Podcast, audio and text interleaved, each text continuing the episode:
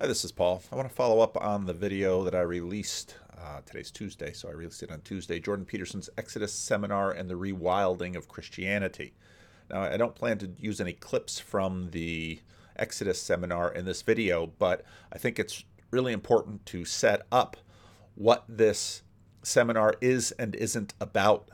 One of the things that you won't hear in this seminar is a lot of talking about the historicity of Exodus. Now, there might be some of that coming um, in future videos in, from them, but I don't think so. And there's a reason for that. And it's actually connected with the reason why perhaps there isn't a biblical scholar on the group. Because most of modernist biblical scholarship for a couple of hundred years has been focusing on modernist concerns about the text. And part of what makes this conversation so interesting is that they are not focusing on those things. And which means we have to get into why these concerns are there. In my flippancy with the cosmic skeptic, I didn't fully treat this, but let's do it now. Notice the question he opens with. Terminology an atheist. So, does Peterson think that the events of the Bible are fictional? Or does he think that they really happened? Okay, right there. What is that question about? Okay, well, the question seems obvious. Another question might be why does it matter to you? Well, let's take a listen. The Old Testament reports in the book of Exodus that the Jews were enslaved in Egypt before embarking on a journey through the wilderness after being liberated from their slavery. Moses is said to part the Red Sea during the escape, which he then drops on the Pharaoh and his soldiers, drowning all of them and facilitating the Jewish escape. Quite a specific series of events. So, Dr. Peterson, do you think that the events of Exodus actually happened, or are they just fiction? You might ask, well, did, did the events in Exodus really happen? And our conclusion was, well, not only did they, they happened in a, in a meta manner, they're still happening. And again, this is why I called him obtuse and why Grim Grizz called him pedantic, because this is, in fact, how we approach many type stories. Now, very quickly, a bunch of people will jump in to sort of um, fix fix this by talking using words like mythology, and it's not a bad word to use. Oh, see, I'm not even not even showing. Oh, that's not what I want to show. That's not what I want to show. Oh, I got to get my act together here. Here we go. Now we got it right. Now we can see him up here on the screen. This issue, which if we let's see if they he, he's on to the Douglas. This is the this is the Douglas Murray question, and it's a good question, and it has been the predominant question in the modern period. Now we have to really be careful about pushing these questions too far. I get all my buttons confused. We have to really be questions about pushing these concerned about pushing these questions too far because if we push them too far, which is often what we do, we might imagine that well, ancient people didn't care about let's call it physical correspondence. Of course they did. And right in the Gospel of John, famously now renamed Doubting Thomas, said, Unless I put my fingers in his hand and my hand in his side, I won't believe he rose from the dead. In other words, ancient people understood physical correspondence with, with um, between words and situations in the physical world. Ancient people understood that. We understood that. How did ancient people relay ideas?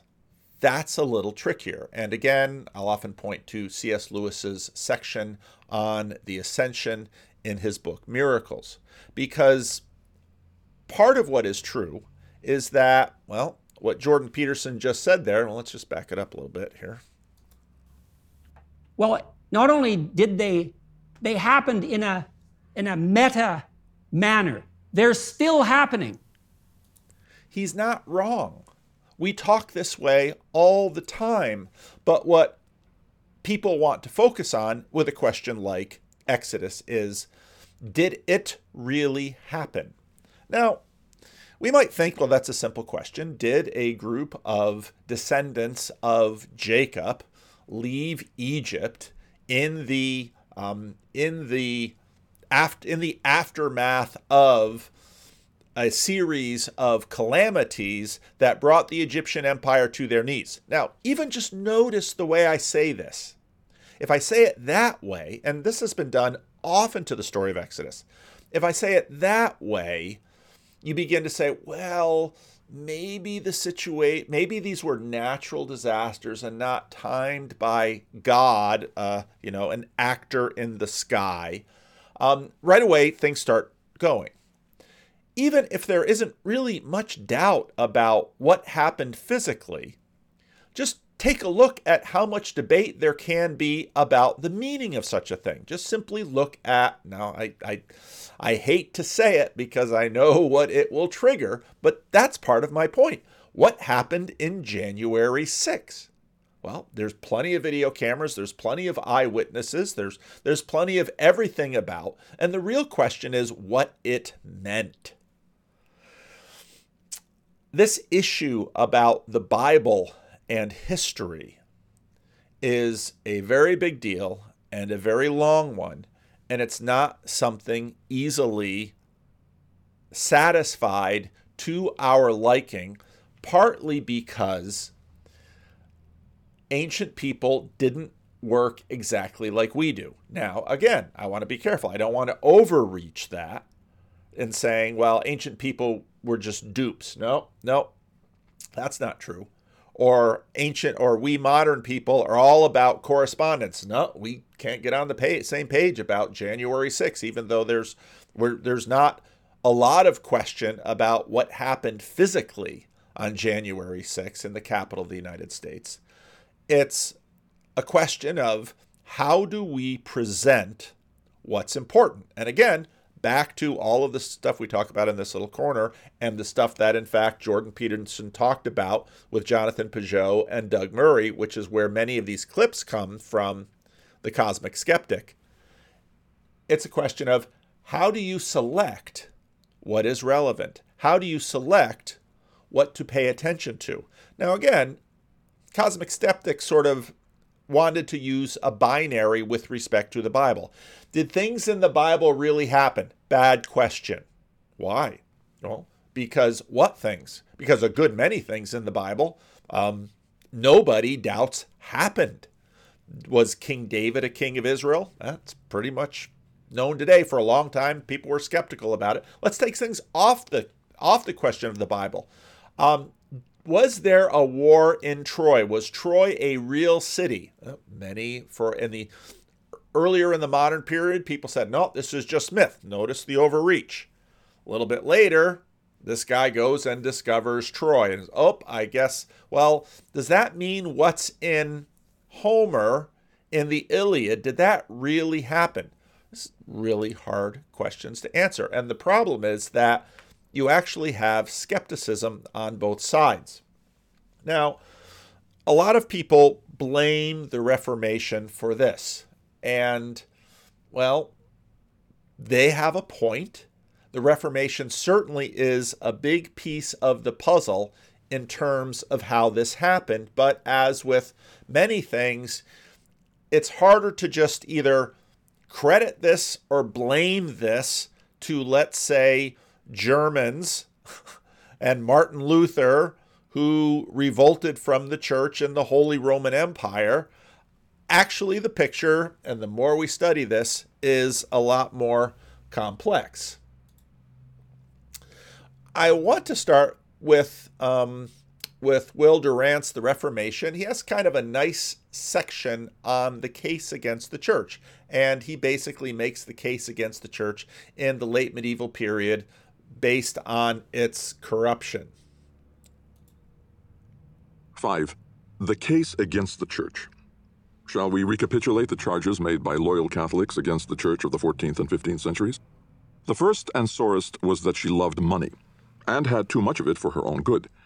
In the Centum Gravamina, or Hundred Grievances listed against the Church by the Diet of Nuremberg in 1522, It was alleged that she owned half the wealth of Germany. A Catholic historian reckoned the church's share as a third in Germany and a fifth in France. But a procureur general of the Parlement calculated in 1502 that three quarters of all French wealth was ecclesiastical. No statistics are available to check these estimates. In Italy, of course, one third of the peninsula belonged to the church as the Papal States, and she owned rich properties in the rest. In any society, the majority of abilities is contained in a minority of men. Therefore, sooner or later, the majority of goods, privileges, and powers will be possessed by a minority of men. Wealth became concentrated in the church in the Middle Ages because she served vital functions and was herself served by the ablest men. The Reformation, in one aspect, was a redistribution of this naturally concentrated wealth by the secular appropriation of ecclesiastical property or revenues. Six factors served to accumulate lands in the possession of the church. One, most of those who bequeathed property left something to her as fire insurance, and as the church controlled the making and probating of wills, her agents were in a position to encourage such legacies. Two, since ecclesiastical property was safer than other property from ravage by bandits, soldiers, or governments, some persons, for security, deeded their lands to the church, held them as her vassals, and surrendered all right to them at death. Others willed part or all of their property to the church on condition that she should provide for them in sickness or old age. In this way, the church offered disability insurance. 3. Crusaders had sold or mortgaged and forfeited lands to ecclesiastical bodies to raise cash for their venture. 4. Hundreds of thousands of acres had been earned for the church by the reclamation work of monastic orders. 5.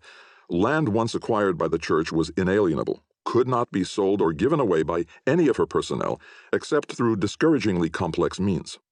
6. Church property was normally free from taxation by the state.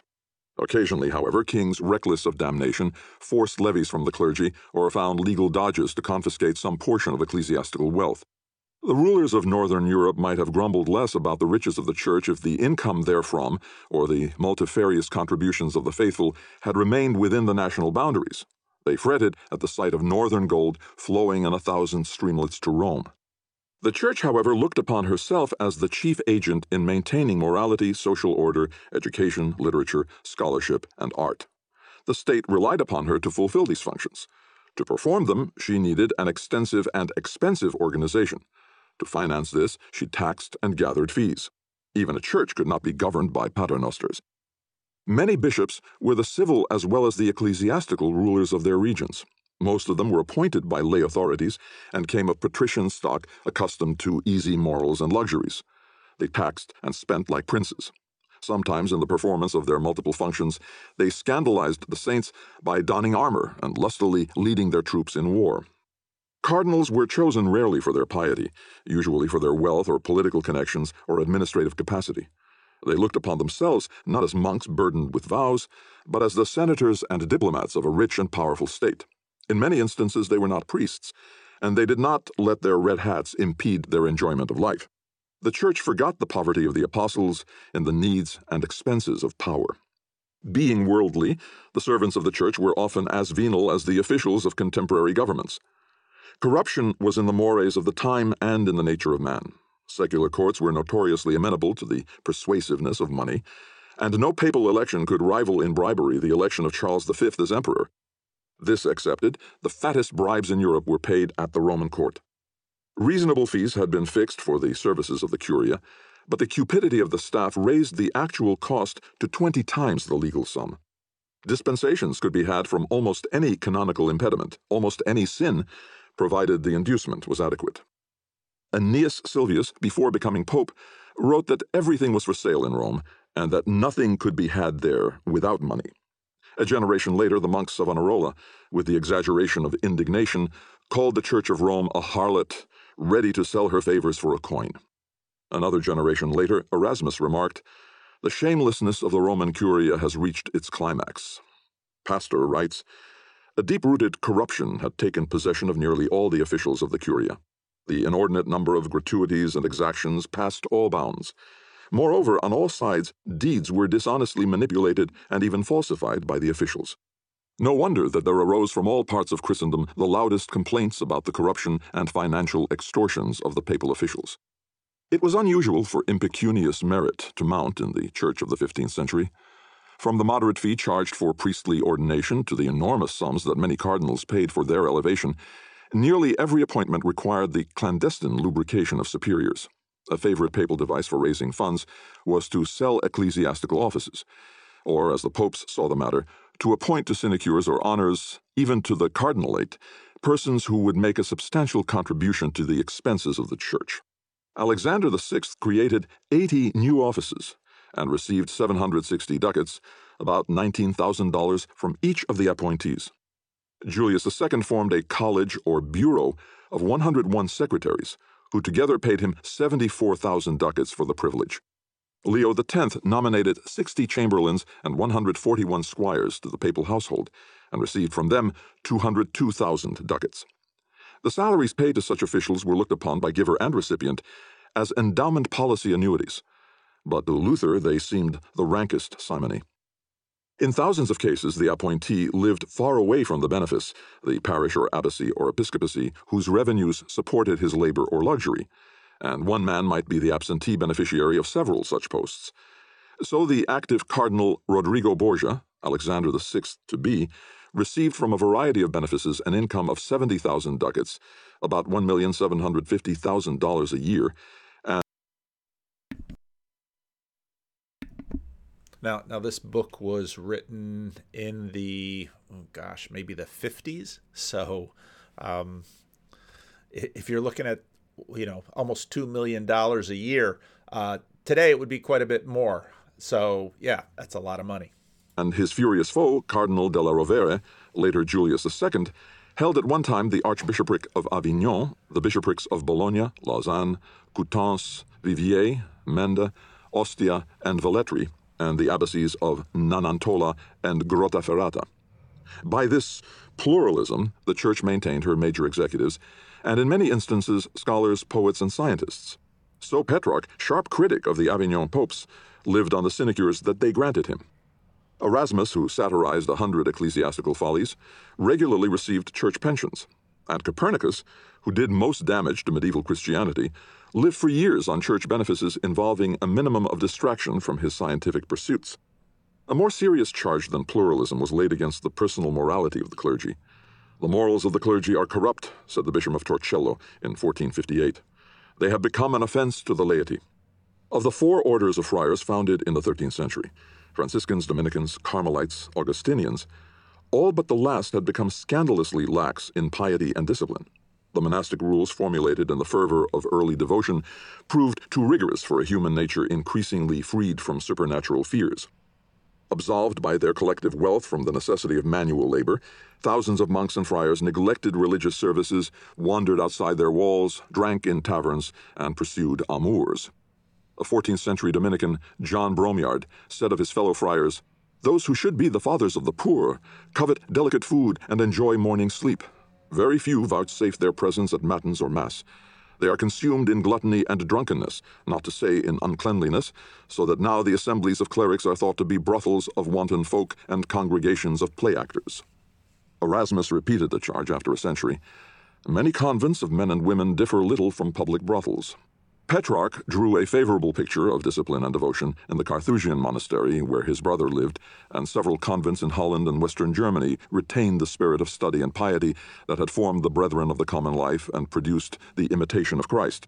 Yet Johannes Trithemius, abbot of Sponheim, circa 1490, denounced the monks of this Rhenish Germany with violent hyperbole. The three vows of religion are as little heeded by these men as if they had never promised to keep them. The whole day is spent in filthy talk. Their whole time is given to play and gluttony. In open possession of private property, each dwells in his own private lodging. They never fear nor love God. They have no thought of the life to come, preferring their fleshly lusts to the needs of the soul. They scorn the vow of poverty, know not that of chastity, revile that of obedience. The smoke of their filth ascends all around. Guy Jouenneaux, a papal commissary sent to reform the Benedictine monasteries of France, turned in a gloomy report in 1503. Many monks gamble, curse, haunt inns, carry swords, gather riches, fornicate, live the life of bacchanals, and are more worldly than the mere worldling. Were I minded to relate all those things that have come under my own eyes, I should make too long a tale of it.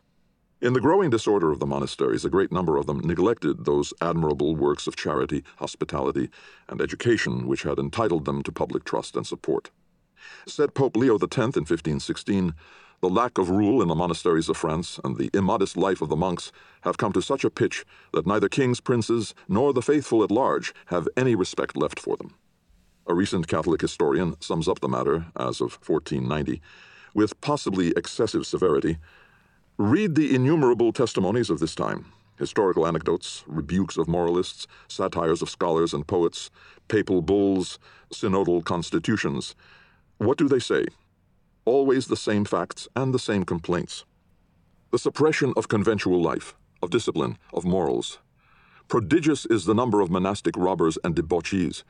To realize their disorders, we must read the details revealed by judicial inquiry as to the internal state of the majority of the great abbeys. The abuses among the Carthusians were so great that the order was in ill repute almost everywhere. Monastic life had disappeared from the nunneries. All contributed to transform these asylums of prayer into centers of dissipation and disorder.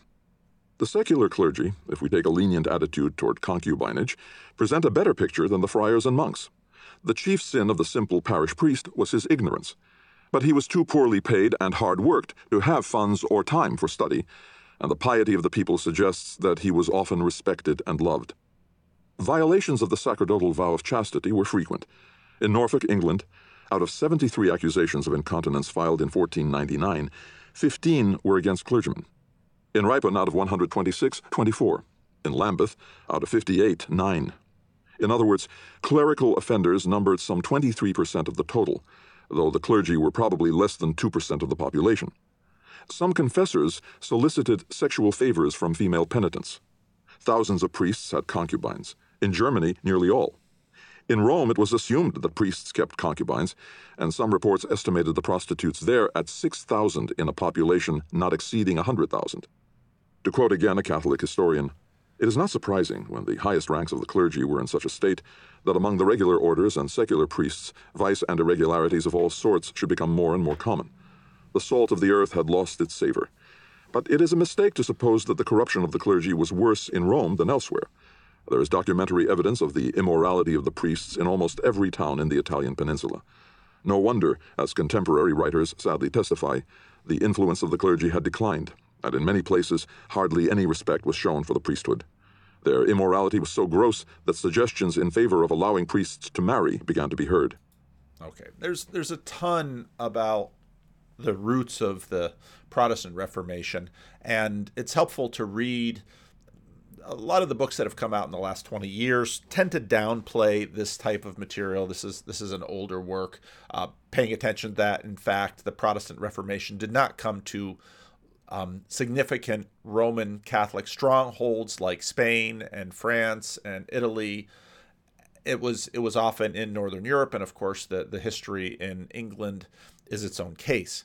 But there are a lot of reasons that the Protestant Reformation got going, and the Reformation had a significant. When I first started doing the the the Genesis series, I talked a lot about the fact that in the period of the pre- of the Protestant Reformation, leaving the Renaissance, you have Renaissance humanism, and you have this turn to the books, and you have Erasmus and Luther, and this turning to the text. And in a sense, the church seems so utterly compromised. Surely we can find, surely we can find the kind of solid ground in the text itself. And of course, Erasmus, now with the printing press, begins. I, I, I did a lot out of that. Um, oh, Fatal Discord, a great book comparing Erasmus and Luther. My conversations with Ron Dart back then. So there, there were a, people turn to the text and, and in a sense that's turning to the upper register because if we look at the church and we look at the monasteries uh, there's so much corruption. Surely if we look to now what will happen in the protestant reformation? The word of god something that comes down to us something that isn't compromised by the the greed and the venality of the clergy. Surely here we can begin to see um, a solid solid ground upon which we can build. Um, we can build our our new civilization. Now, again, there are massive social things going on. You had the beginning of globalization with the discovery of the Americas. You again, you have the end of the Middle Ages. You have urbanization. You have massive changes now in literacy. Looking forward to Jordan Peterson addressing that and some of the trailers for his um, logos and literacy series that's coming out. So enormous things are underway now with the with the coming of the printing press, and and with all of this is in some ways the reduction of the wilds of the medieval period, much of which sort of we see reversing through what we see going on now. Turning people into good Christians was not just a matter of policing their behavior and punishing offenders. For many in the 16th and 17th century, to reform was to engage in a cosmic war against Satan and his minions. And it was a struggle in which the devil was no metaphor, but rather a real presence, as real as all the innumerable human beings believed to be in league with him or under his grip. For an unnerving glimpse into such a worldview, let us turn once again to the case of Chancellor Niklaus Krell, that crypto-Calvinist offender mentioned in the previous chapter. Krell's crime of crypto-Calvinism was interpreted by many of his Lutheran contemporaries as much worse than mere heterodoxy. Krell was considered an agent of the devil, and the common people of Saxony were apparently convinced of this through certain signs in nature itself. Among the many odd natural wonders, Wunder, seen by his contemporaries as portents and signs that predicted Krell's crypto-Calvinist betrayal of Saxony and his eventual downfall, the following might seem most bizarre in our day and age. Some women were reported to have given birth to toads and to children with mustaches. An image of Christ had begun to bleed profusely. Signs resembling bloody swords had been seen in the sky. Anguished cries had been heard in the clouds, and ghosts seven feet tall had walked through the church at Zwickau, interrupting the Sunday service. In addition, many Saxons elsewhere had seen the devil in various guises, and he had manifested himself with flaming horns in the marketplace of Ellenberg, and produced violent thunderstorms that frightened everyone half to death. And that was not all. Krell, it was said, received frequent visits from the devil. The prison guards at the Königstein fortress testified that Satan himself came to Krell's cell as a black bird and spoke with him in a language that they could not understand. Reports also circulated that an imprisoned crypto-Calvinist friend of Krell's, the court preacher David Steinbach, had been freed from his cell by the devil, and that after being captured, he had confessed that the devil had been visiting him for a long time, occasionally using his wash basin and leafing through his books. Demonizing one's enemies was nothing new. Neither was the inclination to entwine the natural, preternatural, and supernatural. That braiding was one of the chief characteristics of the transition to modernity, and one of its chief problems, too. Heaven hung too low, and the fires of hell roiled high enough to singe the earth and its atmosphere. Demonizing could be metaphorical at times, certainly, but even in such instances, the imagery reified deeply held beliefs that affirmed the menacing reality of the devil. Moreover, all things diabolical were inseparably linked to a belief system in which pre-Christian, non-Christian, and Christian elements were thoroughly mixed. By the 16th century, elites such as Erasmus of Rotterdam and Guillaume Briçonnet were inveighing against such unholy intermingling, calling for a return to a pure Christianity stripped bare of all traces of superstition and heathenism. The Protestant goal of restoring the Church to ancient, pristine forms through Scripture alone flowed naturally from this late medieval reformist thrust.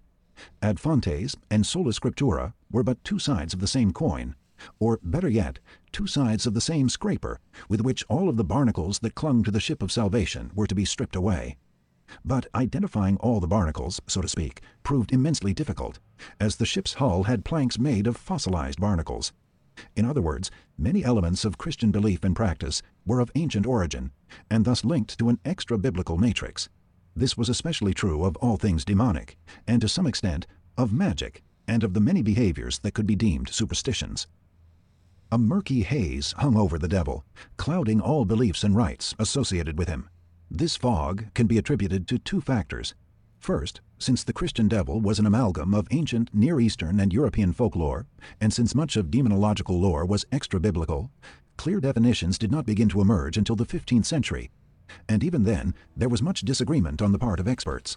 Second, many of the rites and beliefs that came... But, but now notice the need for definitions, and if you look at what Sheldrake had been talking about. In in this period now, we're, we're trying to we're trying to get at a pure church. We're trying to strip away these other things, and so okay, well, let's get at if we can define what we're talking about here, then maybe we can begin to do the careful teasing things away to to purify the church seem to be associated with the devil and to be rejected by the church as magic and superstition, were deeply embedded in European culture, and most often concerned mundane vicissitudes of life, health, fertility, love, finances, rather than spiritual issues.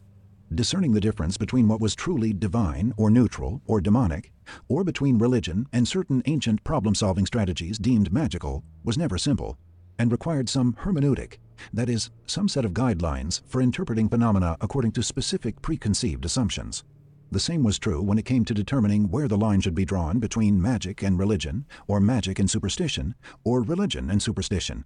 To further complicate matters, sorcery and witchcraft were added to the mix in the 15th century too, and linked to the devil, adding yet more distinctions to be made and more areas of aberrant piety to be eradicated.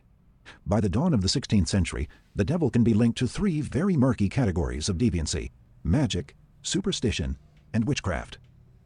These categories were fuzzy because medieval theologians had never reached consensus on the interpretation of these three deviant forms of belief and ritual. Worse yet, the exact meaning of the concepts and terms remained a contentious issue into the eve of the Reformation era, even as campaigns were mounted to combat magic, superstition, witchcraft, and the devil. And not surprisingly, with the advent of the Protestant Reformation, disagreements became even more intense and numerous. In the 16th century, binary oppositions such as magic religion, superstition religion, demonic heavenly, gained intensity, and their meaning grew ever more unstable and divisive. Ironically, even though they could not agree on how to combat the devil, magic, and superstition, Catholics and Protestants alike agreed that such combat was absolutely necessary so it came to pass that as Catholics launched campaigns against the devil, magic, superstition, and witchcraft, Protestants waged a similar war at the very same time, in which they railed constantly against much of Catholic ritual as demonic, magical, and superstitious though the primary sources themselves sometimes blur distinctions when dealing with practices condemned by both Catholics and Protestants, making it difficult for us to deal with them in isolation from one another, they can nonetheless be separated into four categories, in each of which the devil played some part. The first and most nebulous deviant category is superstition. It was an ancient Latin term, which pagan Romans employed in reference to any beliefs or practices that falsely and foolishly placed faith in supernatural causes. Much like the term pornography in the 21st century, superstition was hard to define, but relatively easy to identify. St. Augustine poked fun at a few of the superstitions of his late 4th century Roman world. To hold your left thumb in your right hand when you hiccup, to tread upon the threshold when you go out in front of the house, to go back to bed if anyone should sneeze when you are putting on your slippers, to return home if you stumble when going to a place, when your clothes are eaten by mice, to be more frightened at the prospect of coming misfortune than grieved by your present loss. Augustine did more than ridicule superstition. He gave it greater definition by linking all of it to demons. At the same time, he broadened its meaning too, linking it to magic, idolatry, and devotion to the devil. He was not the first to do so. By his day, Christians had already given superstition an objective, yet still very fuzzy definition, as any false religion or any observance not sanctioned by the Church. In fact, by Augustine's day, Christians had already been teaching for a long time that all religions other than their own came from the devil, and that it was through demonic deceit that the human race had been lured away from worship of the one true God. Augustine, the most revered and oft cited of the Latin Church Fathers, bequeathed this thinking to the West. In the 5th century, Pope Leo I would affirm it, proposing that the devil gained control of the human race through superstitiones. Adopting such a teaching meant, in practical terms, that whether or not one was aware, all rites and observances not sanctioned by the Church put one in league with the devil, or worse, they were de facto acts of demonic veneration. In the 13th century, Thomas Aquinas would define superstition as a vice opposed to religion by way of excess, not because in the worship of God it does more than true religion, but because it offers divine worship to beings other than God, or offers worship to God in an improper manner. Superstition, then, was taken to be the root of false religion and of all idolatry. In the 16th century, idolatry would become a fighting word with diverging and diametrically opposed meanings. For the Catholics who ventured to the Americas and Asia, all the religions they encountered were nothing but superstition and idolatry. For the Protestants in Europe, all of Catholic worship was idolatrous and superstitious. In both cases, the recognition of any idolatry was conjoined with an effort to wipe it out as something demonic, and with the actual annihilation of sacred art. The second closely related category was magic, or the occult, or hidden arts. For Augustine, who died in 430 as the Vandals were ravaging the Roman Empire, magic was all about incantations, signs, divinations, auguries, amulets, cures, and consultations and arrangements about signs, and leagues with devils. It was all demonically induced delusion and fornication of the soul. For Pope Leo I, merely one generation after Augustine, the practice of magic was actually the ultimate outcome of superstition and of commerce with demons.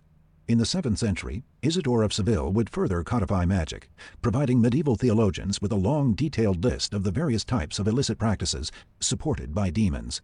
This conception of magic as an inherently demonic and practically oriented attempt to effect changes on the world, or to gain knowledge of its workings, or foreknowledge of future events, would become church doctrine and guide its policies toward European folk beliefs in the Middle Ages.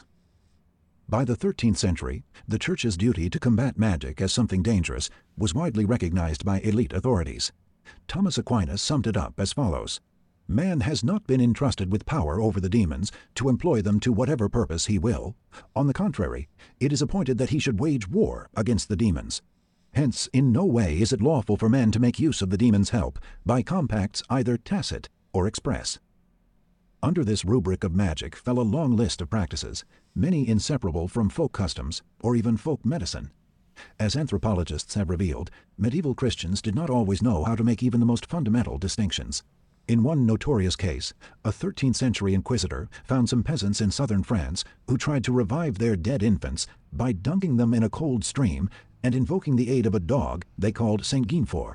The fact that the intercessor was a dog and that the ritual was not sanctioned by the church did not seem to matter to the local folk, who, according to archaeological evidence, stuck to their illicit devotions until the 19th century. But it certainly did matter to the inquisitor who first discovered this peculiar devotion and tried, unsuccessfully, to stamp it out.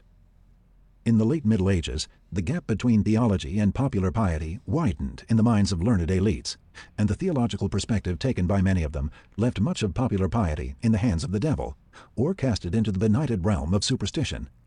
By the 16th century, Erasmus would be complaining that all pilgrimages and the veneration of relics were not much different from the cult of St. Guinefort, or from the magical arts, and the Protestant reformers would take one step beyond Erasmus and dismiss nearly all of Catholic ritual as devilish magic. The third category, narrower than superstition and magic, was sorcery or witchcraft. Although the ultimate definition of witchcraft was not fully developed until the 15th century, can skip a little bit ahead. the campaign against this kind of mundane superstition had begun in the late Middle Ages, but it was conducted at a learned level by elite reformists rather than at the parish level. Intellectuals such as Jean Gerson, 1363 to 1492, Chancellor of the University of Paris, could decry the many superstitions that existed in his day, but lacked the means to put an end to them. Gerson expanded the definition of superstition to include certain practices, attitudes, and expectations that had crept into legitimate rites of the Catholic Church.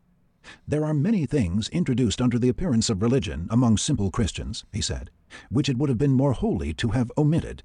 He thus brought the critique of superstition inside the Church, so to speak, calling attention to offences within it.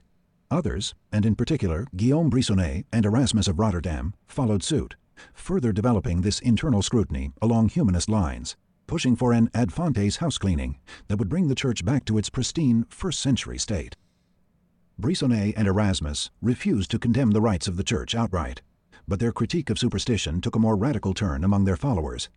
When contemporaries of Erasmus blamed him for laying the egg hatched by Luther, most of them had in mind the Erasmian attack on superstition within the Catholic Church.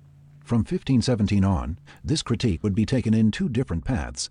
Within the Catholic Church, many continued to campaign against superstitious practices and attitudes, but refrained from arguing that any sanctioned rites were superstitious in and of themselves. Within the emerging Protestant camp, the critique turned sharply against Catholicism itself and all its rituals, which also forced Catholics to engage in a much more vigorous house cleaning than ever before. The two paths did link up at some points, especially in regard to obviously non Christian practices, but they remained opposites. Protestants all agreed that the Roman Catholic Church was thoroughly corrupted by superstition from top to bottom, and much of their war on superstition consisted of their rejection of Catholic piety. Luther retained much more of medieval folk religion than any other major reformers, especially in regard to all things diabolical, but he nonetheless rejected much of Catholic ritual as useless works righteousness, especially those rites that gave the impression of guaranteeing a predictable outcome. Pilgrimages, the blessing of objects, the use of holy water, the veneration of saints and their relics, the wearing of holy medals, for example. In the Reformed camp, superstition was a much greater concern than the delusion of works righteousness, and the attack on Catholic piety was more severe.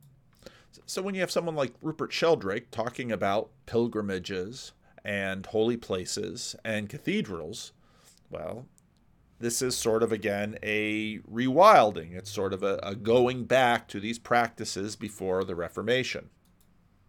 As Reformed Protestants saw it, the central miracle of the Catholic faith, transubstantiation, was no more than hocus pocus, literally the mumbled hoc est corpus meum of Eucharistic consecration transformed into a magical incantation, every bit as mystifying as the word abracadabra. In 1521, Luther's disregard for the power of rituals was surpassed by that of his colleague Andreas Bodenstein von Karlstadt, who called for the abolition of images and much of Catholic ritual, including the Mass. Karlstadt's extreme point of view was shared by the Swiss reformers, all of whom undertook a campaign against Catholic ritual as superstition and idolatry. From Switzerland, this aggressive rejection of Catholic ritual was passed on to all other churches in the Reformed tradition, including that of England. Eventually, in all places where Protestantism took root and flourished, papistry, superstition, and idolatry became synonymous, and little tolerance would be shown toward anything that smacked of Catholicism. In response to Protestantism, the Catholic Church reaffirmed the absolute legitimacy of its rituals, and at the very same time also initiated a campaign to fight superstition on two fronts internally, in regard to valid rituals, and externally, in regard to practices it deemed unchristian. Relying on scholastic theology, the Catholic Church took a more methodical approach to the issue of superstition, dividing it into four different types the improper worship of the true God, idolatry, divination, and vain observances, which include magic and occult arts. Such distinctions were incomprehensible to most of the laity, and some of the clergy too, but they mattered to those who were in charge of enforcing correctness.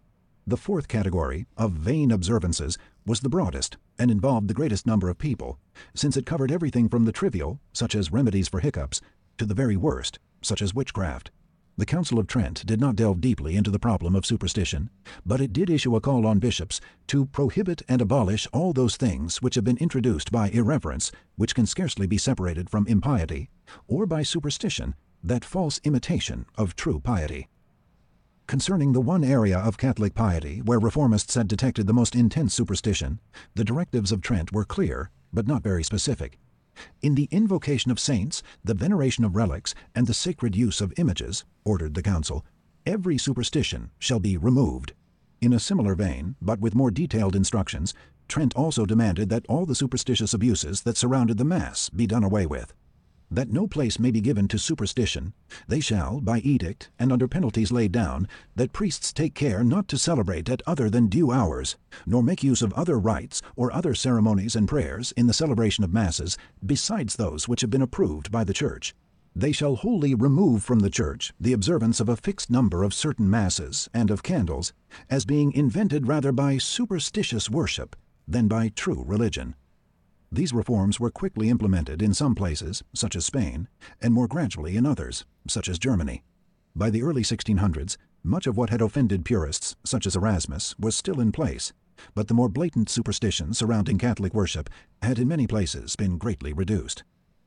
Much harder to combat, and even harder to exterminate, was the vast throng of ancient beings and spirits from local folklore who infested the landscape fairies, gnomes, trolls, elves, pixies, sprites, gremlins, goblins, nymphs, duendes, leprechauns, imps, and others of their ilk. These beings were the stuff of myth and of the popular imagination. Some were spiritual, others physical. The Catholic Church had long taught that such beings were but demons, and Protestants took the same tack, so their existence was implicitly reaffirmed. Though demonized and therefore subjected to the same treatment as all things diabolical, these beings stubbornly clung to the collective imagination. Banishing them from folklore, art, and literature was even harder, as proved by William Shakespeare's play, A Midsummer Night's Dream, written in the 1590s as the war against superstition and the devil was beginning to peak, and by the works of the Baroness d'Aulnoy, 1650 to 1705, who not only wrote about fairies a century after Shakespeare, but also coined the term fairy tale in her book title Contes des Fées, 1697. If the war against the devil had been entirely successful, this genre of literature, which only gained in popularity with the passage of time, would never have come into existence. Ghosts were even harder to dispel. The interweaving of folk culture and religion was particularly tight on the subject of ghosts, principally because of the Catholic Church's teachings on purgatory. That souls in purgatory could visit the living was an ancient belief, sanctioned by the Church and reinforced by it in myriad ways.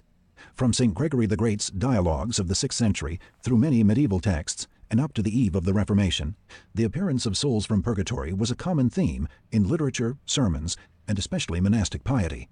Most ghostly visits had a common purpose to ask the living to do more for the soul in purgatory, or to inform the living that their suffrages had worked. But there were also accounts in popular culture that veered from the straight and narrow. In these tales, ghosts appeared for all sorts of reasons, some of them most profane, such as to request vengeance. The Church taught that many ghostly apparitions were really demonic, and that it was very easy for the devil to fool one into thinking that one was seeing a ghost. Discerning whether an apparition was a genuine revenant, a human visitor from the hereafter, or a demon, was tricky, but in most cases the decision hinged on what the ghost spoke about or requested, for normally, genuine ghosts should deal only with one subject purgatory. All right. And this is from the book Reformations by Carlos Eire and it's a it's a the whole thing is just a fascinating book. So when Rupert Sheldrake talks about the Orthodox and you see sort of a new interest in orthodoxy, you can see interest in a church tradition that didn't pass through everything that was happening in Europe during these times. Now, what gets going with the Protestant Reformation and what what eventually happens is, of course, there's wars that go back and forth, and Scripture doesn't seem to offer the world the kind of significant, sure platform it did before. Uh, Jordan B. Cooper just had a very interesting um, video pushing back on some of John Vervaeke's um, treatment of Luther in Awakening from the Meaning Crisis. And I thought when I was listening to it, when it came out that actually that was one of the weaker areas of of John's work. Um, a lot of uh, there's a lot more nuance in the uh, in the Protestant Reformation um, and more characters than was brought out. And so Jordan B. Cooper, who's a scholar in this area has a lot higher resolution on a lot of this stuff, and so they are going to talk. And so I'm really looking forward to that talk. I thought Jordan B. Cooper's conversation with Jonathan Pageau a while ago was also an excellent talk. But you know, when I when I point to a lot of things, number one, in terms of the venality, the sexual abuse, the uh, the financial abuse that was common in late medieval period in the monasteries and in Roman Catholic Church. You can sort of understand why Luther went after the monasteries and why the population went after the monasteries in a big way in the Netherlands and in Germany and in England because they were seen as just plain um, places of, of absolute corruption. You can see how so so again you had all this turning to the sources but then when the sources don't produce what luther had hoped the sources would produce because you have the sources and then reason. And again i think jordan b. Cooper nicely talked talked about reason. Well well this is going to lead somehow lead for lead towards the reform of the church. And again if we look at calvin i spoke about did i did, yeah, I did, I did Calvin and uh, Kanye um, a while ago. If you look at if you look at Calvin, Calvin very much wants to have this um, you know, the just city emerge. And, and this is very much connected with the city of God. There's all sorts of connections that we don't have when we think about these things today. But if you look, for example, at the pilgrims and the Puritans coming to the New World, they're going to carve out the city of God in the wilderness and they're going to bring the, the natives in in with them. And I mean, it's that that's this entire story. But of course, the Protestant Reformation continues to develop, and the wars continue to ravage Europe. And and then there's looking there's a look towards a new place a new way that we can that we can find surety and then you have sort of rationalism and empiricism uh, jordan peterson's uh, observation via jung that you know maybe maybe now using the physical world we can in fact achieve some of the kingdom-esque gains that the, the church didn't seem to produce. And of course, once the scientific revolution begins to take place, and again, I think Christianity is absolutely central to the scientific revolution. If you go to Jordan Peterson's conversation with Matt Ridley, I think Peterson lays that argument out quite well. You have this movement, and of course, you'll have Descartes, you'll have sort of the, and again, um, Rupert Sheldrake talked about. You have this division between the natural and the supernatural, and all of this takes off and continues to go. Into the 19th century, in many respects, before Darwin, you've got sort of an implicit agreement that the Bible and Christianity will dictate the world of morals because of course you can't get an is, is from an ought. You can't get you can't get morality from science. Science might science and technology might tell you what you can do but it won't tell you what you should do. And so really up until the end of the cold war the 19 the 1950s and early 60s in the united states christianity dominated sort of the moral perspective of the country but as developments in geology, biology, Darwin, as all of this sort of picks up, there's there's less and less confidence that the Bible can be trusted to deliver on what today we think of as history, which has a whole lot of science in it. Now, again, history always understood the relationship between words and physical correspondence. You know, historians have always debated well, what, this, again, this is our tells, what really happened. When we say what really happened, we mean what physically happened. When we say literally, we should probably be saying physically because the question is how do these propositions line up with physical correspondence? All of this impacts biblical scholarship in a very deep way. Biblical scholarship begins to focus on um, the, the grammatical historical method. Well, what's why those two words, grammatical and historical? Grammatical because we have the text there. We can look at the grammar we can study the words, we can study how words are used in all these different places. So we're going to look at the grammatical layer of the text. We're also going to look at the way that the text delivers on corresponding to physical history. Okay? And that's going to be then the preoccupation of biblical scholarship, especially in the middle and late modern period what what happens as you get into the late 20th century period, early 21st century period, increasingly, and you'll see this in mainline, you'll see this on libs of TikTok or the woke preacher, um, the woke preacher account on Twitter is well, you can find this sermon from a woman at the uh, Riverside Church, which is this cathedral built by the Rockefellers, which was this mainline cathedral in um, right there on Manhattan Island, a building that I visited often as a youth. My father actually conducted a wedding in there. My father liked this place, and we'd go up to the bell towers and look at the bells um, every now and then when we would visit New York City. But this this basically you'd have this this woman was preaching, and she pretty much delivered well, we, we can't really. If David was a man after God's own heart, and David was a rapist of Bathsheba, therefore we simply can't we simply can't believe the text to believe that David would be a man after God's own heart because he was clearly immoral.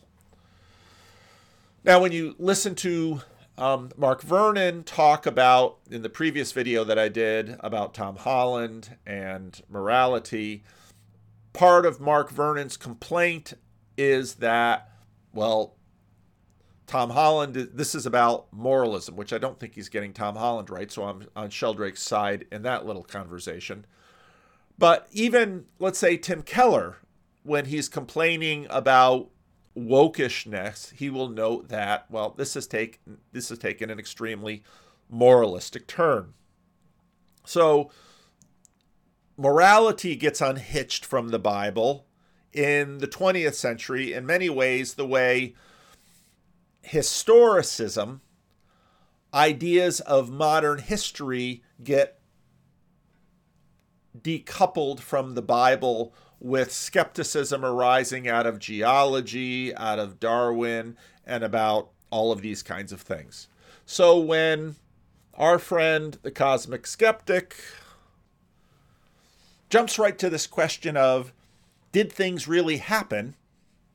He's just basically following along the trajectory of, in many respects, modernist biblical scholars because their concerns are to what degree does the Bible tell us what really happened in terms of Moses and Egypt and, and all of these things. When I was in seminary in the 1980s, biblical scholarship was already was already turning from this preoccupation with modernist concerns.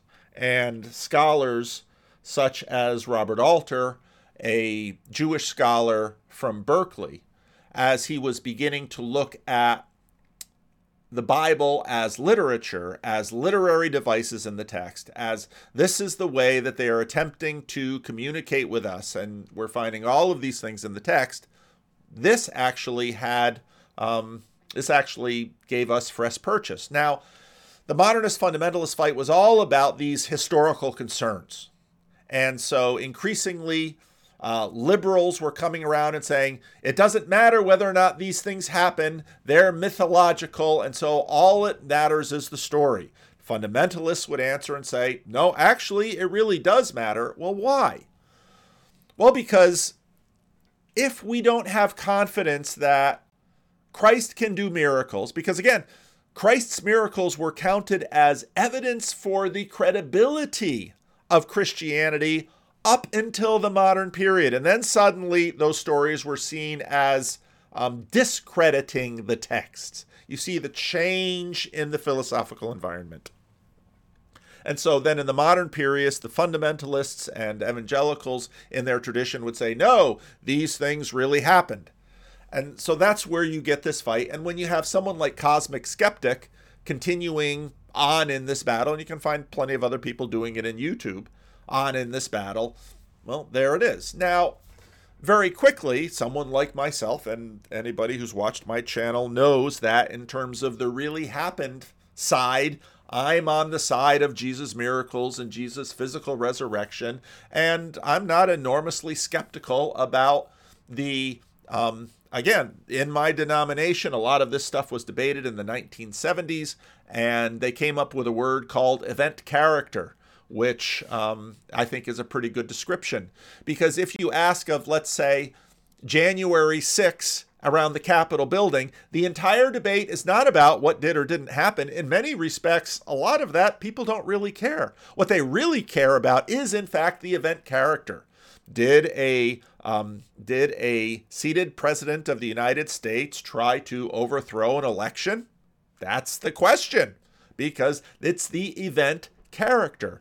Now, what's happening now is that part of the reason you don't see debates in the biblical series about physical correspondence is because and I'm going to have to do another video on this. Jordan's approach to the Bible comes from a very different way than traditional traditional ideas and traditional pictures about God delivering messages to the prophets. Now, even how we look at those pictures, again, I'm not expressing skepticism, but Lewis, again, walks through a lot of this in his book Miracles. The, the, the mental pictures that we have are important, but they're the mental pictures that we have. And so much of what these new atheists do is sort of attempt to debunk these mental pictures. And when they have a mental picture of God, they think about that, in my opinion, tremendous error done by Michelangelo. And and actually the the more I begin to understand what Pageau has to say about the history of images in his iconography, the better I understand his critique of the Renaissance. And the fact that the Roman Catholic Church has that painting, a physical description of an old man on a cloud reaching down.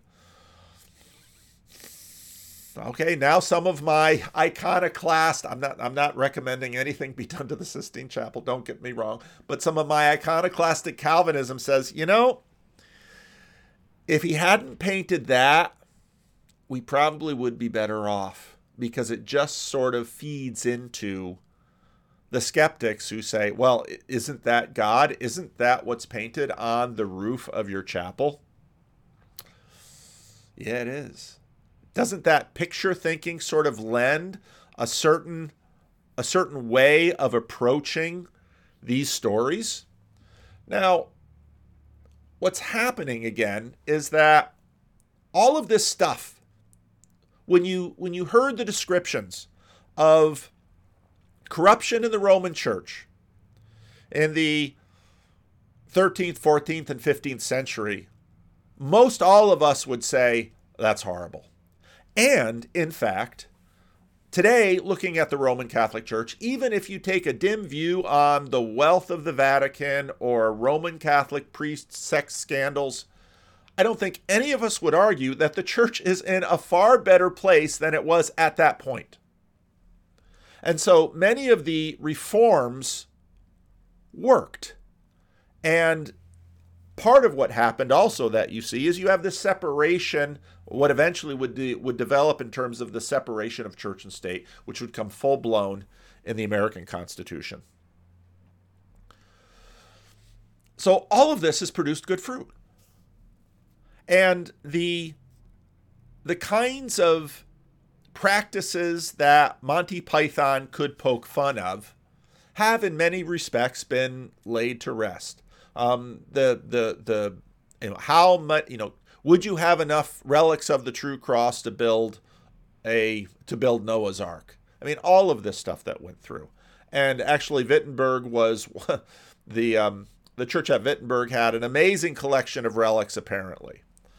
So and which of course would then be they lose a tremendous amount of their value thanks to their most famous uh, monk preacher. But all of this stuff had been transforming and changing the world. But now to listen to some of what we hear about hmm, the rewilding of the world, about just read Tolkien and Lewis. I mean, Tolkien writes about fairy stories. Lewis, who never goes from Church of England to Protestant or to Roman Catholic, although some people debate he might have, other people said, but just basically by his birth in, in Northern Ireland and, and that he he he wouldn't, but he saw again saw mere Christianity. We see in the 20th century the beginnings of what we're seeing now in the biblical series, in the interest in Jonathan Pageau, in the interest of Paul Kingsnorth, a rewilding of Christianity in some ways.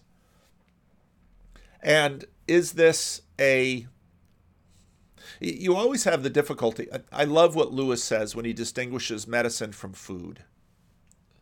In, in many ways, a lot of what came through the Protestant Reformation was good medicine because there were things that needed to be addressed in the church. But perhaps now, after 500 years of taking medicine, some of what we realize at this point is we need a little food. And we see that in the rise of Pentecostalism at the beginning of the 20th century. And again, you know, 100 years might look like a lot to us because we don't live that long. But in church time, the rise of Pentecostalism and 200 years from now, if the Lord tarries, the rise of Pentecostalism will be seen as this enormously important movement in the church. And as some of you had made comments in your in your um, in the videos, there is in many ways, and as we've talked about in this little corner of the internet, the Bridges Meeting Discord, there's an interesting commonality between, in some ways, Pentecostalism and orthodoxy. And again, it all has to do with the the the reemergent of the wild as let's say this this heavy um, heavy hand of certain kinds of Protestantism and certain voices in Catholicism sort of took down a lot of, let's say, the enthusiasms, the wild enthusiasms that Protestantism and the Council of Trent desired to reform in the church. What we're also seeing is that the, and I believe it's mostly a bias against a lot of this wildness is now also beginning to reside.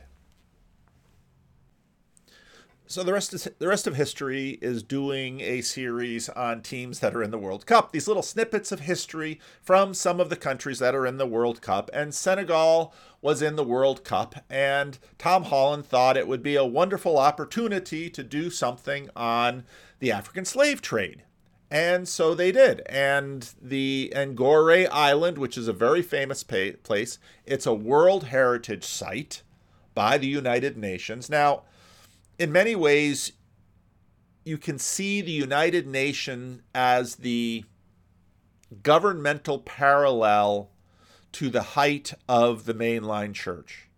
Its beliefs in the 1940s, at the end of the World War II, the United Nations Declaration of Human Rights, in, in many ways, the United Nations is the expression of, of Christian imperialism in the middle of the 20th century. And the trajectory that happens at the United Nations is in some way similar to the trajectory of the mainline church.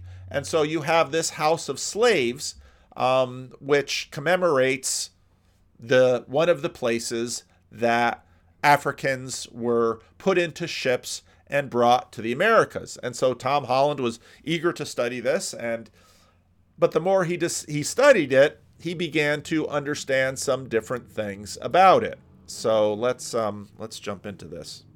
About um, Senegal's prowess on the football field, both because of the, uh, the, the victory over France that you mentioned. Also, I think they won the um, the African Cup of Nations. They did indeed. Yes. So they're they're obviously very very good at football. Um, there's one other thing that I know about Senegal, yeah. Uh, which is its its most famous tourist attraction, um, and which featured on is one of the 12 original World Heritage Sites that were chosen by UNESCO in 1978. And now there are, you know, there are lots and lots and lots of them.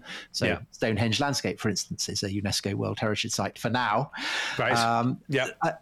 may be removed if they go ahead with their tunnel. Who knows? Um, and actually, four of those um, 12 original World Heritage Sites, Dominic, uh, feature in our series. So the Galapagos Islands for Ecuador, we Yes. will feature in our episode on on uh, on Ecuador.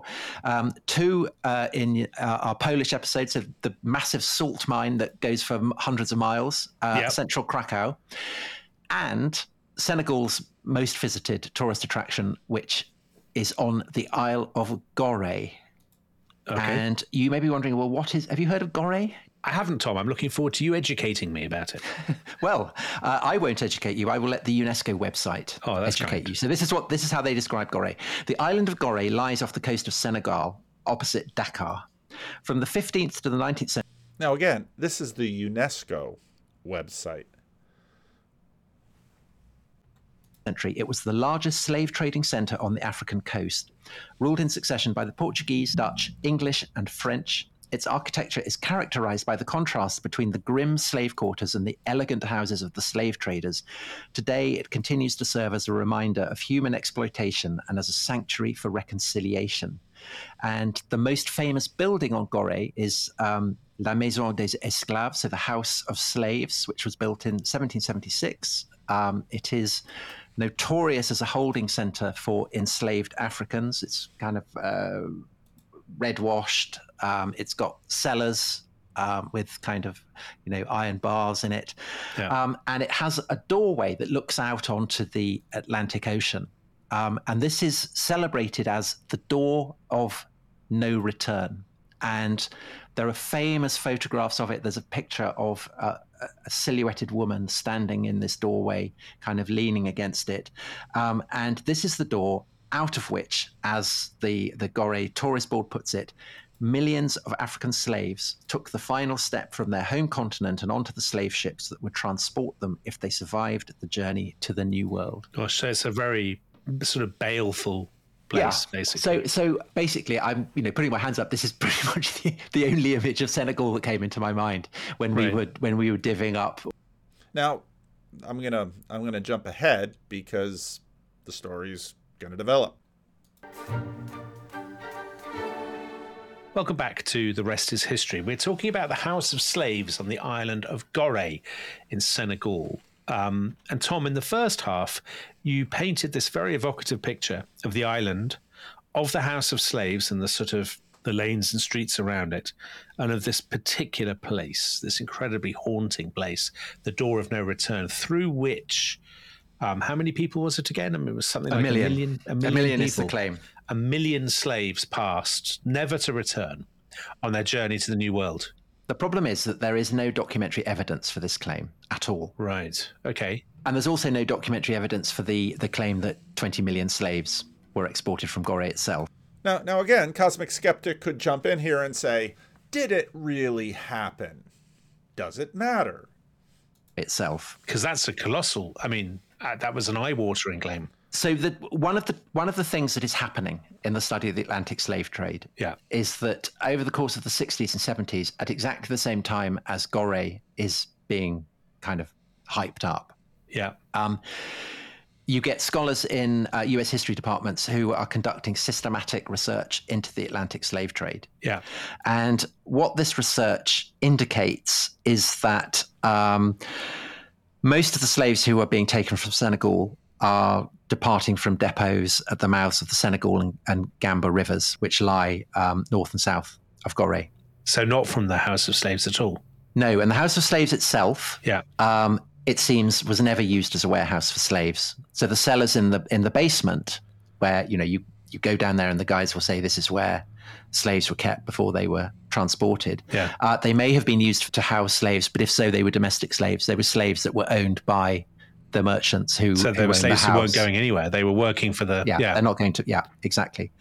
Um, and the door of no return was not absolutely not an exit point because uh, apparently below it there are rocks, and so it would be dangerous for boats to dock there. So were slaves being transported from the island of Gorée at all? Yeah, the estimate is it's about um, about 500 per annum. Okay. So, uh, I mean, an, a number, but nowhere near the number that would justify Yeah. 20 million or whatever. Exactly so. Uh, Now, the guy who becomes particularly associated with this uh, with this research um, is probably the most eminent historian of the Atlantic slave trade of his generation, uh, a man called Philip D. Curtin, who is the professor of history at John Hopkins.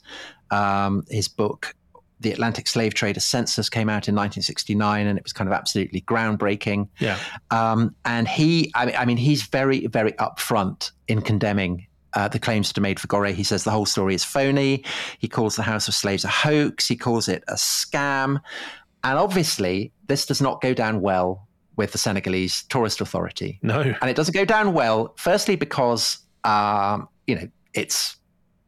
It's not what you want to hear. Have your, you know, your prime tourist attraction condemned as a hoax, but it's also because um, Philip Curtin is white and American, Yeah. um, and so there's very much a feeling that uh, is it entirely diplomatic for white Americans to undermine, Yeah. to be lecturing and to kind of be basically saying that the, the, the, the research is shoddy. And so there is a, a huge controversy that rages through the 90s, actually often conducted in the pages of Le Monde in, in France Mhm. rather than in America. Uh, but basically, I would say now that that Curtin's case seems to be pretty generally accepted. As I say, I I knew nothing about this apart from the image of the door of no return. Yeah. Just kind of reading around it. So I've been reading around it uh, past week or so. Um, it's pretty much the consensus among Western scholars. So there's um, a professor at Chicago called Ralph Austen, and he says there are literally no historians who believe the slave house is what they're claiming it to be, or that believes Goree was was statistically significant in terms of the slave trade. There's uh, in Sen- now, of course, Tom Holland has a history of writing, um, getting into things and writing things that get people upset. But it's not Tom in this case, um, because his book In the Shadow of the Sword about the origin story for Islam. In Senegal, there's a very distinguished historian, Abdoulaye Camara. Again, I hope I've pronounced that right. Um, who says that um, he is a historian. I'm not allowed to be sentimental. So, right. you know. So, yeah, he says the House of Slaves offers a strong, powerful, sentimental history but I'm a historian. I'm not allowed to be sentimental. Yeah. And it's also percolated down to the tourist guide. So the Lonely Planet Guide to West Africa. Goree's fabricated history boils down to an emotional manipulation by government officials and tour companies of people who come here as part of a genuine search for cultural roots. Cracky, that's pretty strong. Yeah, it is. It is strong. It is strong. Um, and so, I, I mean, I think this kind of raises obviously all kinds of interesting and sensitive questions. Yeah. So the first obvious question is, which I am not qualified to answer because I'm not an African American. Uh-huh. But does it matter if the history is exaggerated? So I found a number of quotations from uh, African Americans who who basically say so. So there's um, in Time in 2004 it ran a story on this whole thing and it quotes a school teacher a, a, a, school teacher from washington dc who says there's an unusual human need to have a sacred place this is ours even knowing what she even knew. knowing that it's exaggerated yeah, yeah. Uh, Camara says that the door is a symbol and that the history and memory needs to have a strong symbol. And Dionne Brand, who's a Canadian poet and a novelist, um, I mean, she, I think, writes really, really fascinatingly that the door exists as an absence, a thing, in fact, which we do not know about, a place we do not know. So, in, a, in other words, the very fact that it's not what it says it is is what gives it its power because it points to, to everything that has been lost. It points right. to the the the way that people have been uprooted, that entire stories have been forgotten, that entire history has been erased, and it's a kind of absent center, if you want to put it like that. So, listening to that, Dionne Brand, that seems to me a very convoluted way of trying to justify the fact that the you know the place you're visiting is not the place you think it is. But on the other hand, I suppose the counter argument would be we in in Britain have loads of historical sites that are bogus you know f- bogus fabricated that we we attribute with all kinds of meaning that's really not necessarily justified i mean i can't think of them i can't pluck them well, off the shelf I, but okay but but i think i think actually the parallel isn't really with tourist sites it's with pilgrimage sites and right. yeah. you know you can you know we've we've done the Kaaba. We've and in that we we talked about the the tomb of Christ, and or you think about um, tombs of saints or whatever. You were saying about Jerusalem, Tom, that you go to Jerusalem and people say, "Well, this is Calvary. This is this." Press the wrong button. Uh, now, again, this gets very interesting. If you take tours of Jerusalem, you have evangelicals. I I have seen from from I've never been there, but I have seen from uh, slideshows that Eugene Peterson would say, you know, pastors who go to the Holy Land plague their congregations with. All the evangelicals love the Garden Tomb. Why? Because the Garden Tomb is a place where um, there's a there's a stone and here's a tomb, and it's exactly what everybody has in their imagination. Um, the historical evidence seems to say that the Church of the Holy Sepulchre is actually the tomb but there's a church built on it, and there's all sorts of things going on that most American Protestants in plain church ways don't appreciate, but that's that's the actual site of the tomb of Christ. So I mean, these things just go both ways. And I'm going to finish playing this because I thought this was just a, a tremendous episode of The Rest is History. But it isn't as binary as it was 30, 40, 50 years ago. There's a, there's a greater understanding of these questions are hard to answer and the questions themselves aren't exactly don't exactly play the way they thought they sh- they should, or we should, or they should. And and I, I, think about this because, of course, questions of historicity in the Bible matter. Um, to me, the resurrection, the physical resurrection of Jesus Christ matters. Um, the the deliverance of Israel from Egypt matters. Now, what that looked like, that's really hard to say. Partly because we don't know what a lot looked like. Because again, when you get into his questions of ancient history, you just have these little scraps. Um, questions surrounding the um, the the background of the LDS Church in America matters, and part of why the LDS Church is struggling is well, that's that's pretty recent and it's pretty available, and a lot of their backstory is a little fantastical. But uh, we're what's what we're doing right now is we're not pre-modern, sort of this wildness that was sort of tamped down in the Protestant Reformation and the and the Catholic reforms. Um, and we're, we're, we're trying to once again figure out well, how can we sort of work out these questions of of of meaning, of of history, and in fact, I mean, so many of the mental pictures that the attacks via modernity brought against so many traditional things, now we see them as well, you just sort of have this monarchical vision of way things should be. And in fact, even if you're looking at things that are far away from religious questions, things didn't look at all like you imagined they would be in the picture of your mind. And in fact, the, the selection of the relevance of the particular items or another, that was a product of your desires too.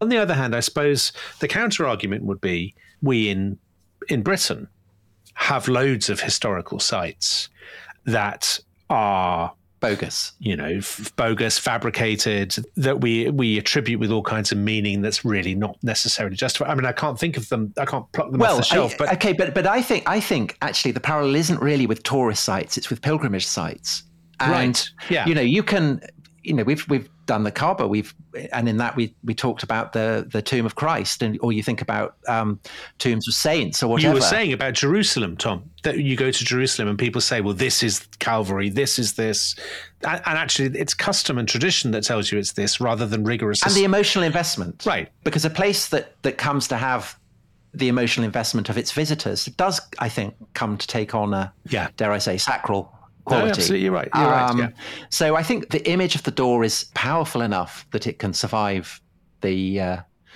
the fact that it, it isn't actually overtly what it says it is. I mean, yeah. I think it does still endure as a symbol. I think the other thing that's interesting about it is that it becomes a UNESCO heritage site the year before Auschwitz does. Mm-hmm. And I suspect that lurking behind quite a lot of this is the way that um, sites to do with the Holocaust are starting to be packaged as places for tourists to visit. Yeah. Um, so I think that that's a that's a possibility.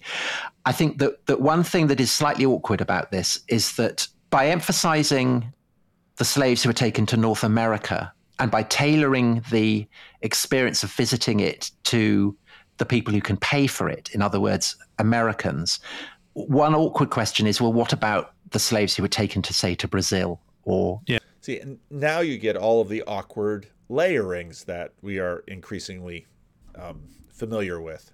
Yeah. The Caribbean. by far the, I mean, the Brazilian element of the slave trade was the single biggest element, wasn't it? We've discussed that in previous episodes. Yeah. Um, and presumably they're not getting visitors from Brazil. No. To uh, to the island of Goree. Well, there may be a few, but I, I, I don't think so. Not many. And I think also that it touches on issues that I think have become a lot more sensitive now than they were, say, in the 1990s. Because what's striking when you read the debate in the 1990s is actually it's not how vituperative it is, but but relative to today, how measured it is.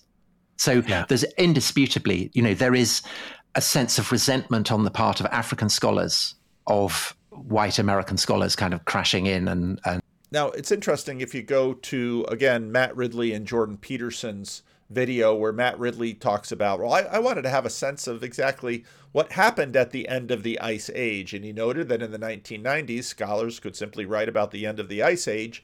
And today, Uh, anybody that w- wishes to address the Ice Age must address climate change and global warming. And that the, in there is a lesson about history that um, you know when you when you listen to Jonathan Pageau talk about well a physicist well it's a pattern seeing patterns. Historians are just as much people within history looking back at history doing collective relevance realization about what they imagine to be important. Laying down the law. Um, and I think there is also um, you know there's there's there's a sense in in um, academic departments in America that it is usually white historians who are kind of undermining these narratives. It tends to be white historians. But, so, sorry, Tom, I was just going to jump in and say. And, and, of course, Tom Holland had this problem when he wrote In the Shadow of the Sword. And, and Muslims, you know, uh, someone comes up to him and says, Why don't you do this to your own religion? Didn't think I had one. Oh, but you do there's been a colossal furore in the United States um, about this very issue with regard to a different site. Yeah. So this is Elmina Castle in Ghana, I think. Yeah. So this is exactly what I thought about when I started reading this, and I was reading about you know what, what happened in the 1990s and thinking actually it seems to have passed off quite quite quite quietly because as you say, there's been this scandal uh, kind of explosion of debate and fury around exactly this issue this summer. Yeah. So the president of the American Historical Association, who was a man called James Sweet, a very distinguished historian, I think, he wrote an article in their sort of newsletter talking about what he saw as the dangers of present mindedness in history, of sort of subjecting history to, of making it purely a vehicle for contemporary politics. And he gives, eh, in the course of the sort of buried in the article, he talks about how, you know, he's a his. Now, in some ways, I mean, Dominic and Tom are modern historians. And they, you know, we, we want to sort of we want to sort of appropriate this monarchical vision and see things as they are. Well, we have to see things the best we can. And of course, there there are there are questions of physical correspondence with descriptions. That's that's all important and to the degree that we can access them, good to get at. But so often, you have to do the best you can. Historian, I think of of, of Africa and um, he and his family went to a wedding in Ghana, and they went on a tour of this place called Elmina Castle, and he comments in the article. He says, you know, the, the weird thing about this place is that it's become, he describes it as, I mean, you talked about pilgrimages, Tom. He describes it as an African American shrine. It's become more of an African American shrine than a Ghanaian archaeological or historical site. And then he goes on to say, he's really troubled by this because he says less than 1% of the Africans who went through Elmina went to North America. The vast majority went, went to, Brazil, Brazil, yeah. or the Caribbean but their stories are kind of erased and it's been turned into i mean he doesn't make this explicitly but he basically is saying it's been turned into a kind of disneyfied tourist attraction for relatively affluent African Americans. Well, also that it's been retrofitted. Yeah. That the history's been retrofitted. Exactly. And the, the slaves taken to Brazil have been erased, basically. Now, the difference between the 1990s is he wrote this, um, and it's actually a very sober kind of piece. There was a massive furore and he did that thing which we've talked about a few times on the rest is history. He did this sort of post cultural revolution groveling apology. And he said, um, "I have. I'm deeply sorry. I have. I've let everybody down. I should never have pointed this out. I've alienated my colleagues. I've done this, that, and the other. And it's actually, I mean, without us taking sides on this at all, because we're not specialists. You know, it's a very good example of how embittered this whole and how incredibly difficult this whole conversation has become. Yes, and I think also it lends weight to the idea that this is um, fundamentally about it's it's a place of of almost religious pilgrimage, and the issues are basically kind of you know verging on the theological. I think that as uh, you know the the overt hold of kind of Christian doctrines that was so important to the civil rights movement have kind of faded from uh, progressive wing of American politics. In a way, history has come to replace the Bible it's come to replace um, the theological dimensions. To question received understandings of history has become akin to to questioning devoutly held beliefs about right. r- religion and God. Yeah. And you know, just as questioning the validity of a religious place of pilgrimage is incredibly sensitive, so likewise, it, it, it's evident that to question this is is similarly um, it upsets people very much. Because there, there, there are two arguments, wouldn't there? One would be to say, you white Americans, or indeed Britons. Or indeed white British podcasters. Right, right. As I about to say, exactly that. White British podcasters or white American historians, doesn't matter which, have no business, you know, this is yet more colonialism or something, some people would say, sort of a, some kind of intellectual colonialism. And the other counter argument, I suppose, would be, um, well, in a way, the literal truth whether or not millions of slaves passed through is less important than the metaphorical truth. Uh, the physical truth, and when he said the metaphorical truth, I thought, have you been listening to Bret Weinstein? That's what yeah. the defenders of this um, institution would say, wouldn't they? Yeah, absolutely. I mean, that's that's pretty much what uh, what what Dionne Brand is saying. I think. And what do you think, Tom? Well, I think that um, that that that is up to the individual pilgrim who goes there. I mean, I entirely see that if you're an African American who wants some sense of contact with your ancestor and all the suffering and horror that was inflicted on those ancestors, and this door, this building, this island has come to be a focus for that. I don't think that the kind of statistical evidence for it actually matters one way or the other. I think it's perfectly possible, and I speak with some right. experience of this, to, to go to a place where you know that the history may be dubious, but because it's become endowed with particular understanding by generations of people who've gone there before you, the power of it is, you know, you can feel the power very intensely. Mm-hmm. Um, but I think the difficulty is, you know, that's a legitimate yeah. response. But I do also think that, you know, a world of historical inquiry in which it is basically forbidden to ask questions about pretty basic historical facts is a troubled one, I think. Yeah. I think that's absolutely right. That's exactly what I would say. So, so if I go to the Imperial War Museum and I look at the little ship they have there, the Tamzine, the smallest of the little ships that uh, that carried people back from Dunkirk, which obviously stirs great feelings of patriotic excitement and all right thinking Britons. You can go there and, and feel moved by it while simultaneously knowing yeah. that most soldiers yeah. were not rescued by little ships and that had that little ship never gone, you know, the course of the war would be no different. And, and actually, it's perfectly reasonable to have both those things in your head at once. That on the one hand, you're very moved by this sort of this little metaphor, but on the other hand, you know as a scholar that the, as it were in inverted commas, the real history is is very different. And I think the the problem with this is if one yeah. crowds out the other. Well, I, I I don't think that a myth a myth isn't a dirty word. I don't think. No, agreed. And and myths are deserving objects of historical study, and the way that they grow and the the, the hold that they have. Yeah. It's not for historians to patrol them and mock them and poo-poo them and say that they're not valid because they are. But likewise, I I don't think that you can you know, and I kind of had experience of this writing about religion. Yeah. In a way, you have to acknowledge the power and the potency of religious myths, of religious teachings, of whatever, while simultaneously adopting a kind of skeptical attitude where there is room for skepticism. I also think you can't have a world in which James W. Sweet or whatever his name is, or, or any or, or Philip Curtin, that they feel they can't talk about this by virtue of their whiteness. Well, I think I think the thing that's interesting is that that Curtin obviously never felt that, whereas Sweet obviously does. so, uh, and I think that that's a kind of reflection yeah. of, of, maybe the the, uh, the, the the change of culture in in the United States. I mean, I have to say, from my own point of view, I was not expecting to arrive at this conclusion. I mean, I did I I did not know this when I when I set out, uh, and I think it's a really really interesting topic. I mean, the test, I suppose, to some extent, is if you were in Senegal, would you go? And of course, I would go.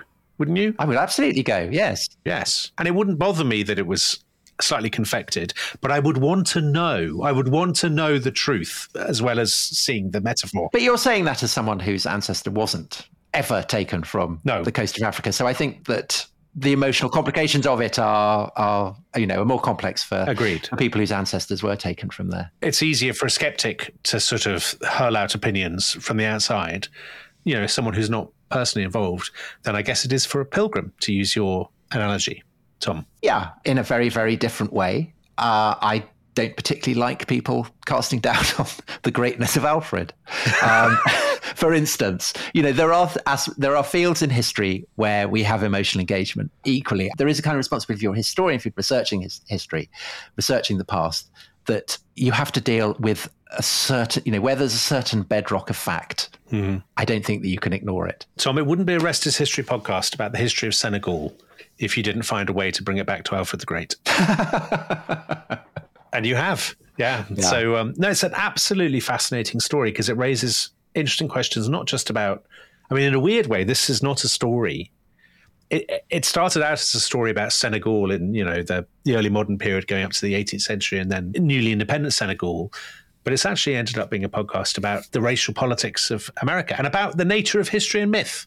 So, like all great Rest Is History podcasts, it's gone. We've we've been on a journey, Tom, We have, haven't we? we have. We've been on a journey, and we'll be going on another journey tomorrow.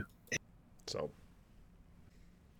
and if you want to know one of the books that I'm reading now, The Genealogical Adam and Eve The Surprising Science of Universal Ancestry, where he gets into, well, there's genetic, there's, um, there's genetic Adam, there's and there's um, there's Y chromosomal Adam and mitochondrial Eve. But what's the difference between genetics and genealogy? And yeah, these these these questions don't go away.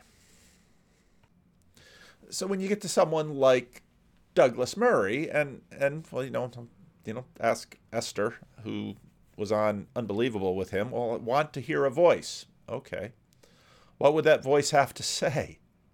Truth is, you have no idea what that voice would have to say, because most for most of us, most of these tests are nowhere near what we think they are.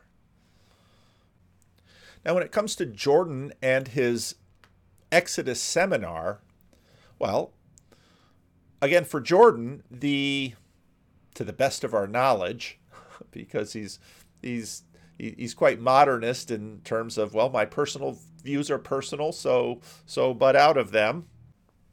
called Missing God, and the subtitle is Jordan Peterson and the Decline of Atheism.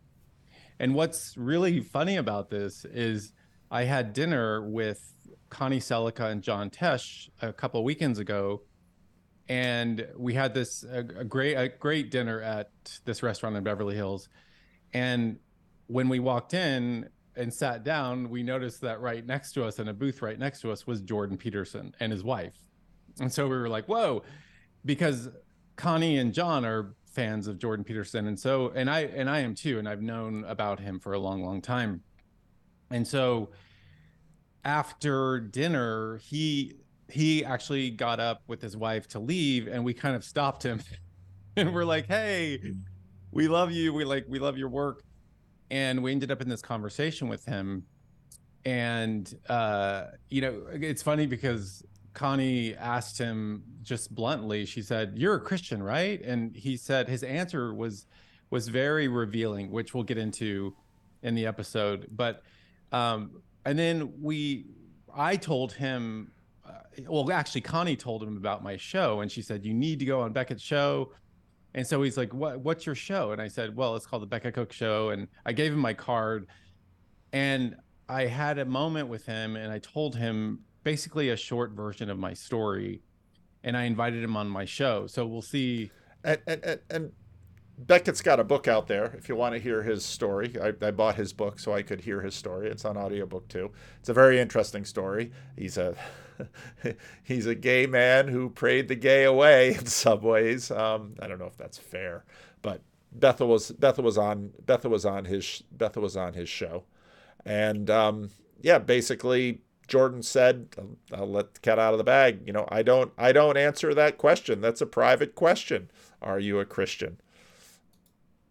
Well, it, it reminded me of in my book, I talk about this. Uh, I talk about uh, Evelyn Waugh's novel, um, Brideshead Revisited because which I love. which I, love. that Yeah, novel. of course. Yeah. I you know I I re- And I just wonder if Bethel paid him to mention Brideshead Revisited because she mentions it all the time. read his that novel Good like stuff. five times, and I watched the miniseries with uh, uh, Anthony Jerem- Andrews and Jeremy Irons. Jeremy yes. Irons in the 80s. Yes. I watched that miniseries so many Yep. times. Um, I don't know if I should do a British accent or not, but I, anyway, what the, the No, character? you do. You do a great British accent. I've okay, the British character accent. Charles Charles Ryder, and this is what I feel like where Jordan kind of the the space that I that Jordan Peterson is in. He says, "The view implicit in my education was that the basic narrative of Christianity had long been exposed as a myth, and that that." And that opinion was now divided as to whether its ethical teaching was of present value, a decision in which the main weight went against it. Religion was a hobby, which some people professed and others did not. At best, it was slightly ornamental.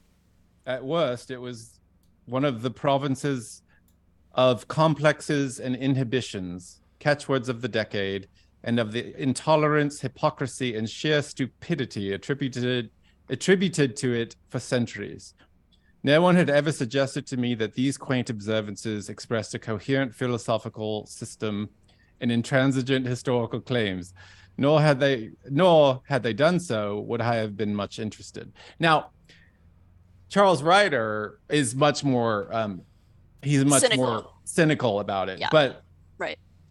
but that that kind of sums up uh, in a way just the idea of well does this have does christianity does the judeo-christian worldview have some benefit to society and it seems like jordan peterson is is latching on to that in some way Right, and in a way, he's saying, you know, as long as it benefits society, that's really the that's really what matters. So, you know, if he encounters a Christian, he's going to say, "Great, And, and, and I'm, I, I think Bethel might be selling him a bit short here. Actually, I think Jordan's um, a little further over the line than some of what Bethel says here. Hey, man, you know, you just good for you." More, he's not as good for the world. Challenging. So, Right. exactly uh he when he's responding to harris's question as you know do you believe in god or who is god he says god is how we and this is this is again this is kind of his word salad god is how we imaginatively and collectively represent the existence of an action of consciousness across time i have no idea what that means god and then he goes on Okay. god is that which eternally dies and is reborn in the pursuit of higher being and truth God is the highest value in the hierarchy of values. God is the voice of conscience. God is the source of judgment, mercy, and guilt. God is the future to which we make sacrifices. What do you Doesn't make he- of all that? Uh, I feel like there's there's good stuff in there. Right? this is where I got my God number one and God number two. And again, I'm I'm less. I there's a clip that I actually in. I was tempted to post it on Twitter from. From the third episode. Well, Yes. look, You're going to know in know action. Well, well, you, that that makes sense because the Bible is revelatory, and what that means is that what's being revealed is the nature of the Spirit of God, and so with each progressively progressive story, absolutely, Yeah, with yeah. each progressive So now you know story, it you know more. Yeah, yeah, definitely. Well, and that just continues mm-hmm. with each. I mean, in, it's it's so true from a narrative sense that the Bible is a sequence of revelations of character. It's like, well, who's God? Well, first of all, he makes order out of chaos, and second, it's the order that's good, and then he he's the spirit you walk with when you're unself-conscious in the garden, and then he's that which prepares Noah to batten down the hatches, and now he calls you to adventure. And each of those is, oh, that's what God is. It's then those things are really qualitatively different. And and it's it's even a miracle that you can in some sense see them as a unity, right? And say, oh, all those different things. Those are the same thing. Well, what is that? Well, th- I guess that's what it is. That's where we get it here. All those things that have already been revealed are now shown to be a manifestation of the cardinal principle of being itself. And that's, Right. I mean, you see it because before, like God is constantly revealing himself with all these uh, names, like all these different names, different aspects Mm-hmm. of God. And then we get to this revelation of God as being itself or the ground of being itself. And I think that, that I think it's it's that's hinted at in the text also because you see you know in, before that it's like Abraham called upon God with this name and then uh, he called upon God with this name and so they have all these different names for something which is revealed like I'm not saying they didn't think it was the same, but I'm saying that, that in this this revelation that Moses have has it's all it all comes it all together. Comes So that's around an hour and 55 minutes in the third episode. So, boy, there's a lot going on. And, and so, what, what then? Again, Peterson.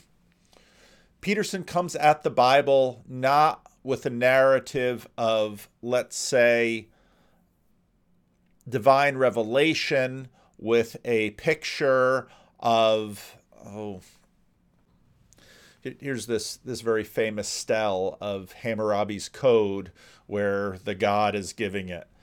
For Jordan, God is has revealed it through history. And so there's something very very Jewish about that, but through in some ways Darwinian history. And and it is in fact revelation. And he sees the correspondence between the stuff that he sees in science and and and that's in many ways how God how God reveals himself. Let's uh maybe I'll play this clip again attributes of well yes. look. You're going to know in action.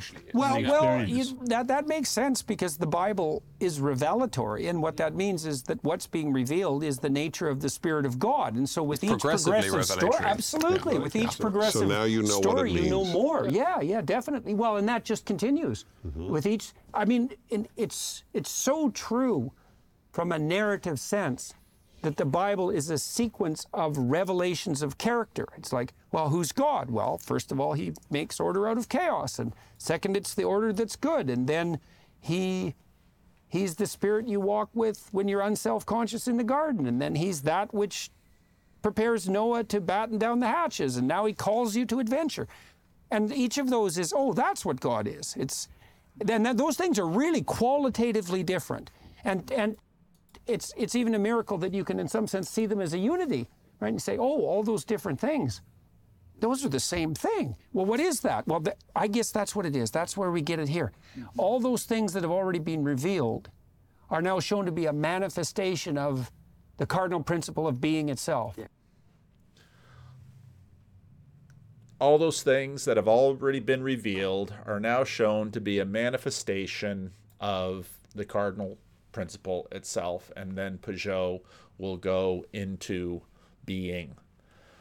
And so again, they're they're Peterson through his walk through the Bible is reknitting it. Now is this Protestant? Well, you could you could sort of make a case that it's it's Protestant in terms of the the the focus on the Bible itself.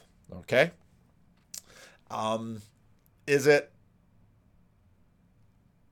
is it rewilding? So does it have elements of the of the sacramental and the um, and the pre-modern? Yeah, in some ways it does. It's mythological. It's all of these things. And and now with you know this this group around the table at the um, at the as the sun sets on modernity, they're weaving again together the correspondences and approaching it in a new way and that's that's why again I think this stuff is important. And we're unlike many times in period where well there's you hear you may might read an account of some seminar or something we're actually getting a chance to sort of watch all of this happen. And um, even though jordan if he wants to tell Connie Sellecca and John Tesh this is private, it's private. That's but we're watching him work through the issues as he goes and to just kind of dismiss this away as well well his his description of God doesn't meet my description of God. Oh, okay. Or as a skeptic, what I think Christians should think. Well, most Christians do and You know, again, I I am much more someone who comes from the traditional path, okay, but Jordan is weaving this together with a little help from his friends.